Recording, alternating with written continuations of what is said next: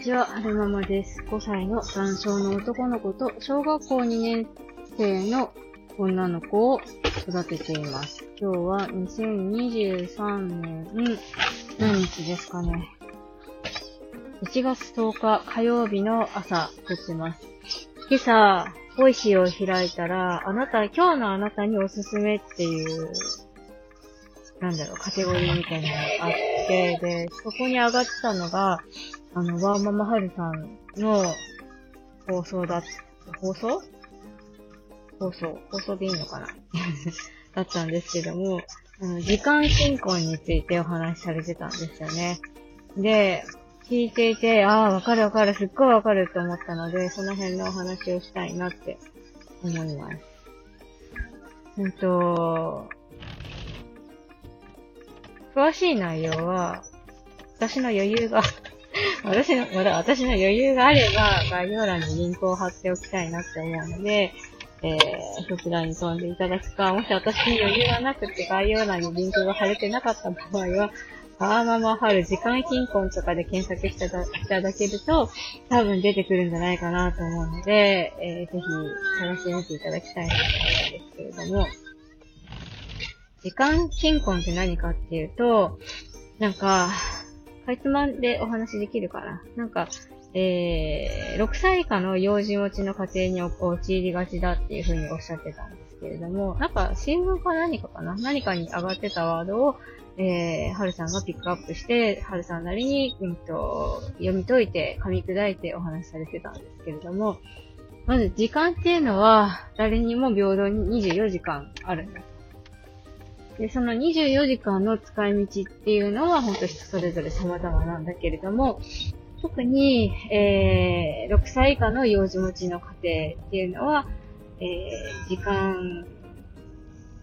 貧困、時間が足りないっていう感覚に陥りがちだよねっていうお話だったんですよね。なんか、その、えー、金銭的に貧困だとかそういうのは、えー、数字的にわかりやすいものだから、えー、国から補助が出たりとか、そういうことができるんですけども、時間貧困っていうのは、なかなかその、えー、明確になりづらいグレーゾーンなものだから、どうしても、あの、助け手助け手を差し伸べづらい領域だ、みたいな話をされてましたね。あの、はるさんがちゃんと声に出されていたのは、えー、私、時間が足りないから、あなたの2時間くださいなって言ったところでもらえるようなものではないと。えー、特に子育て世代なんかは、本当に忙しいから、えー、本来であれば、バーママハルさんの、辞める時間です、みたいな感じで、えー、自分の、えー、24時間の使い方を、えー、すべて洗い出してみて、削れるところはないかとか、何かこう、人にお願いできるところはないかとか、機械に頼れるものはないかとか、仕組み、これは仕組みでなんとか、うん、整えれば時間が減る、うんと、生まれるんじゃないかとか、そういうことを考えれば、その、なれ、なんでしょうね、自分の時間を生み出すことができてくるんだけれども、そういうことを考える時間すら取れないと。忙しい子育て世代は。だから、本当であれば、ちゃんとその、なんていうんですかね、いわゆる PDA サイクルでしたっけ ?PDC サイクルでしたっけ？忘れたんですけど、トライアンドエラーを繰り返して、問題を見つけて、トライして、エラーを繰り返して、で、良き方向に向けていくみたいなことをするのが本当はベストなんですけど、そのする、その時間すら取れないから、えー、ずっと同じまま、なんか時間が足りない、なんか時間が足りない、みたいなまま、ずっと続いていって、で、それが慢性化すると麻痺しちゃって、もういいや、これはしょうがないよねって言って目つぶっちゃうみたいな、そういう状態になりがちだっていう話をされていますね。すごいわかるなと思いながら聞いてたんですけれども、そこでハルさんが、えー、提案されてたのは、うんと、とはいえね、やっぱりその、問題の洗い出しをしないと、解決策は見出すことが難しいから、えー、一時的にね、その、なんでしょうね。考える時間を強制的に設ける必要が大事だと。私にはどんな時間が必要で、どんな時間を削ることができてっていう思考をね、巡らせるための時間を強制的に持つことが必要だっていうふうにおっしゃってましたね。そのためには子供を一時的に保育園に預けるとか、あとは、うーんと、外、家事をね、外注して、他の人にやってもらうとか、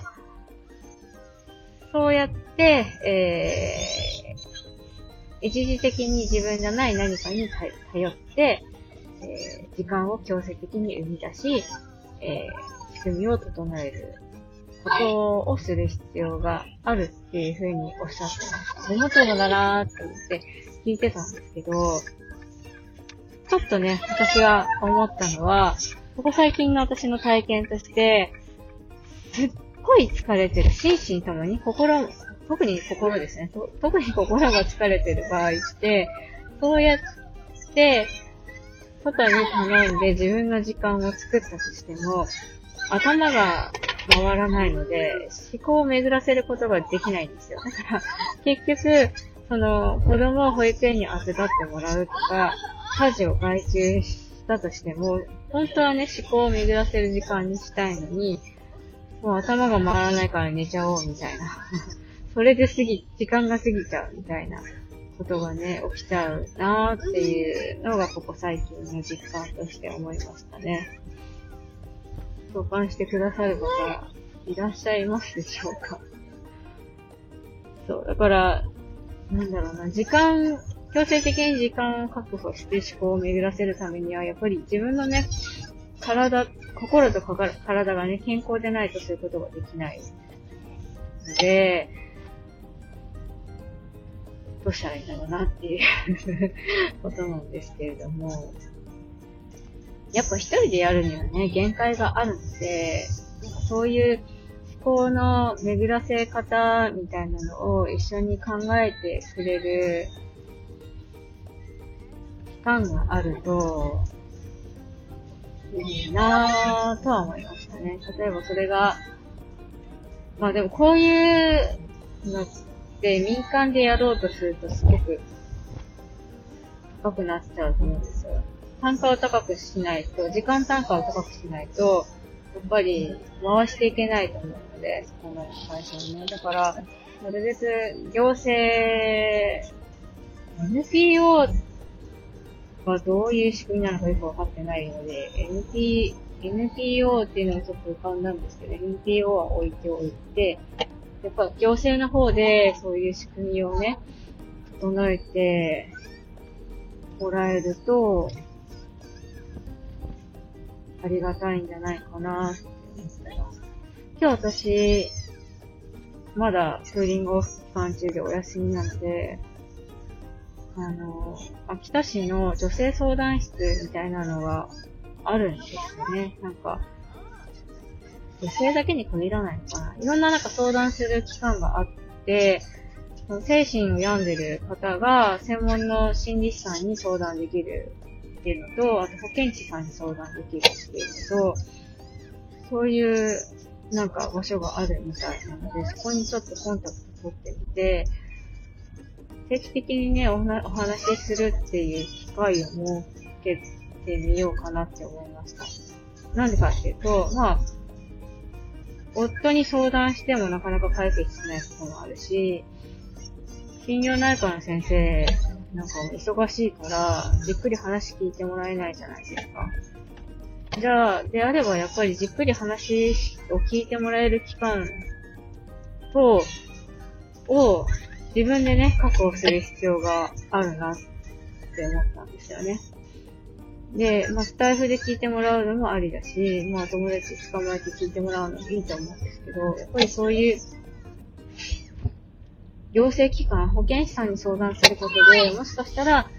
えー、行政的に解決できる何か、お知恵をね、もしかしたらお持ちかもしれないので、そういった期待を込めて、ちょっとね、行ってみようかなって思うんですよね。お金かからないし、行政だから。そう。なんか、そ、う、なんかどっかで聞いたような気がするんですけど、そういう頼り、頼れる場所っていうのは、あの、複数持っておくといいっていう風に、どっかで見聞きしましたね。一つだけに、あの、しがみついちゃうと、それがダメになった時に総崩れになっちゃうから、いろんな期間、人、場所を持つことで、あの、こっちがダメならあっち、あっちがダメならこっちっていう風にできるので、ちょっといろいろ、あの、いろんなところにツンツンしてみようかなって思いましたね。あの、ありがたいことに、こうやってどっか相談できることところないかなって思ってると、そういうのが降ってくるんですよね。スタイフ内で相談乗ってくれる方もいらっしゃいますし、あと、最近降ってきたのは、なんか LINE、LINE じゃないな、インスタをやられてる方で、すっごいなんかこう、献身的な男性の方がいらっしゃるんですよ。あの、ちっちゃい赤ちゃんを育ててるご夫婦の旦那さんの方なんですけど、あの、無料でいろんな方の相談に乗りますよって言ってくださってる方なんですよね。で、年間1700件の相談に乗ったって言ってたかな。で、こう、いろんなたくさんの相談に乗る中でピックアップして相談乗ってるみたいな話をしてたんですけど、まあそういう期間もあるし、あのー、秋田市なんかは、ボランティア団体みたいなのがあって、熊の人だったかな。なんかそういう団体さんが、あの、LINE で相談に、無料で LINE で相談に乗りますよっていうのがあったりとかして、だから、なんか、あ、へなんかな、診療な、私おかしいかもしれないと思って診療なんかに行ったけど、先生にあんまり話聞いてもらえなくて、発泡下がりだなんてちょっと思ってたところがあったんですけど、意外とね、ちょっとこう、あの、八方下がりだーって思って頭抱えてると見えなかったけど、あの、ちょっとね、頭を上げて上の方見てみたり、周りをこう見渡してみると、意外とその、あの、お金がかかるところもあるけど、でも無料で聞いてくれる期間もたくさんあるなってことが分かったので、たくさんあるから、いろんなところにこう、ちょっとずつコンタクト取ってみて、自分に合う場所を見つけたいなって思いましたね。らららー。えーと、最後までお聴きくださいましてありがとうございました。それでは、また。あ、出るかなよいしょ。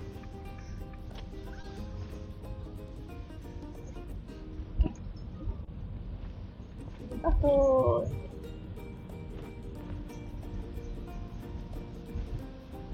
またと言いつつ、えー、まだまだ止まれないので、もうちょっとお話ししたいんですけど、何の話をしましょうかね。はいあの、あー、でもなー言ってもいいかな。いや、確認取ってからにしよう、この話は。はいはい、確認取ってから言うので、この話は後にしよう。はいはい。やってたね。ちょっと待って、今母は忙しいです。うーん、ね扉ボタンしてほしいね。ちょっと待ってね。はい、行くよ。はい、いいよ。やろう。はい、せーの。パカあマスクが落ちたボタンあはは、マスク落ちちゃった。悲しい。あはははは。マスクが落ちた。えー。やえ。ああ。へへへ。ガチャガチャガチャガチャガチャ昨日はお友達と一緒に、能代のイオンタウンの城、能代イオンタウンだったかな？に行ってきたんですよね。あの、とってもね、魅力的な遊具がたくさんある、えー、子供の遊ぶエリアがあって、で、そこに行ってきたんですけど、お姉ちゃんとはるくんと、あと友達と一緒に行ってきたんです。で、夫が、祝日、お休みにしようかなって言ってたけど、結局仕事入れてましたね。で、そのね、子供の遊ぶ広場、マスク取りたいな。よいしょ。売れちゃったかな。子供の遊ぶ広場に、の手前にゲーセンがあるんですよね。だから、はるくん UFO キャッチャー大好きだから、ゲーセン見た瞬間、UFO キャッチャーですみたいな感じで走ってきちゃって、で、なんかこう、なんていうの、その、子供広場の中に入ろうと思って、チケット買ろうと思ってコソコソしてる間に、どっかにヒューって行っちゃったりとか、遊ぶのが、時間が来て終わっちゃって、帰ろうって思って荷物求めてるときに、お姉ちゃんもどっか行っちゃうし、で、お姉ちゃんの名前をね、ちょっとはるくんのこと捕まえててって言ったんですけど、お姉ちゃんもなんか UFO キャッチャーっていうか、そのゲーセンに目が取られたって聞こえてないし、だから思わず叫んでしまい、しまいました。はるくん見ててね。はい、そう、はるくん勝手にさずも、な、どうだいブーツ履いてどっか行っちゃうし、お姉ちゃんもどっか行っちゃうし、で、探さなきゃいけないし、みたいな。なんだよ。え、なんか U ターンしてるトラックがいる。なんか事故かな？大丈夫かな？この先進んでるんだろうか大丈夫かしら？今日動いてはいるけど。OK? はい、うーん、トントントンじゃないよ。雪だね。そう、雪、雪降ってるよ。雪、のりじゃない。雪。雪、雪やこんこつ。おー。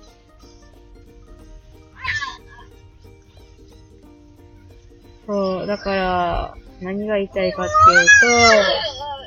夫、普段ね、出かけるとき、夫がガシッとはるくんの手掴んでくれてるから、夫のありがたみを感じたのと、同時に、私一人で二人連れてくのはちょっと難しいなって思ったのと、あの、いつもね、おむつ替えセットをトートバッグに入れて持ってってるんですけど、トートバッグだと手が塞がるじゃないですか。だから、ああ、リュックじゃないとダメだって、やっぱり思いましたね。一人でそのハルくん連れて行くときは。そう、あともう一つ、エアタグをね、買った方がいいかなとか思いましたね。割とハルくん身長のタイプだから、一人で、バーって知らないところには行ったりしないと思うんですけど、でもやっぱりそういう魅力的なおもちゃとかがあると、どうしても、それそっちに行っちゃうところがあるので、怖いなと思って、まだね、うんと、なんだろう。割と慎重派とはいえ、自分を制御できないお年頃なので、その辺はちゃんと親が、あの、管理、管理というか気をつけて見ていかなきゃいけないところだなと思うので、はるくん力も強くなってきたし、ギュッて繋いでても、ブンって振りほどいていっちゃったりとかするんですよね。だから、それでね、ギュッと手握るっていうのは私も心苦しいし、探す、いなくなっちゃって心配するのもなんか嫌だから、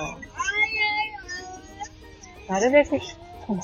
そういうシチュエーションになるよう、なってしまいそうなところには行かないとか、あと、エアタグつけるとか、する必要があるなっていうふうに思いましたね。本当はね、いろんなとこ遊びに連れてってあげたいんですけど、やっぱり私一人じゃ限界があるので、誰かこう、私以外に見てくれ、見ててくれる人がいるとかね。そういうのじゃないと、やっぱ対応しきれないなって思った、昨日の出来事でした。止めれるかな？最後までお聞きくださいましてありがとうございました。それでは、また。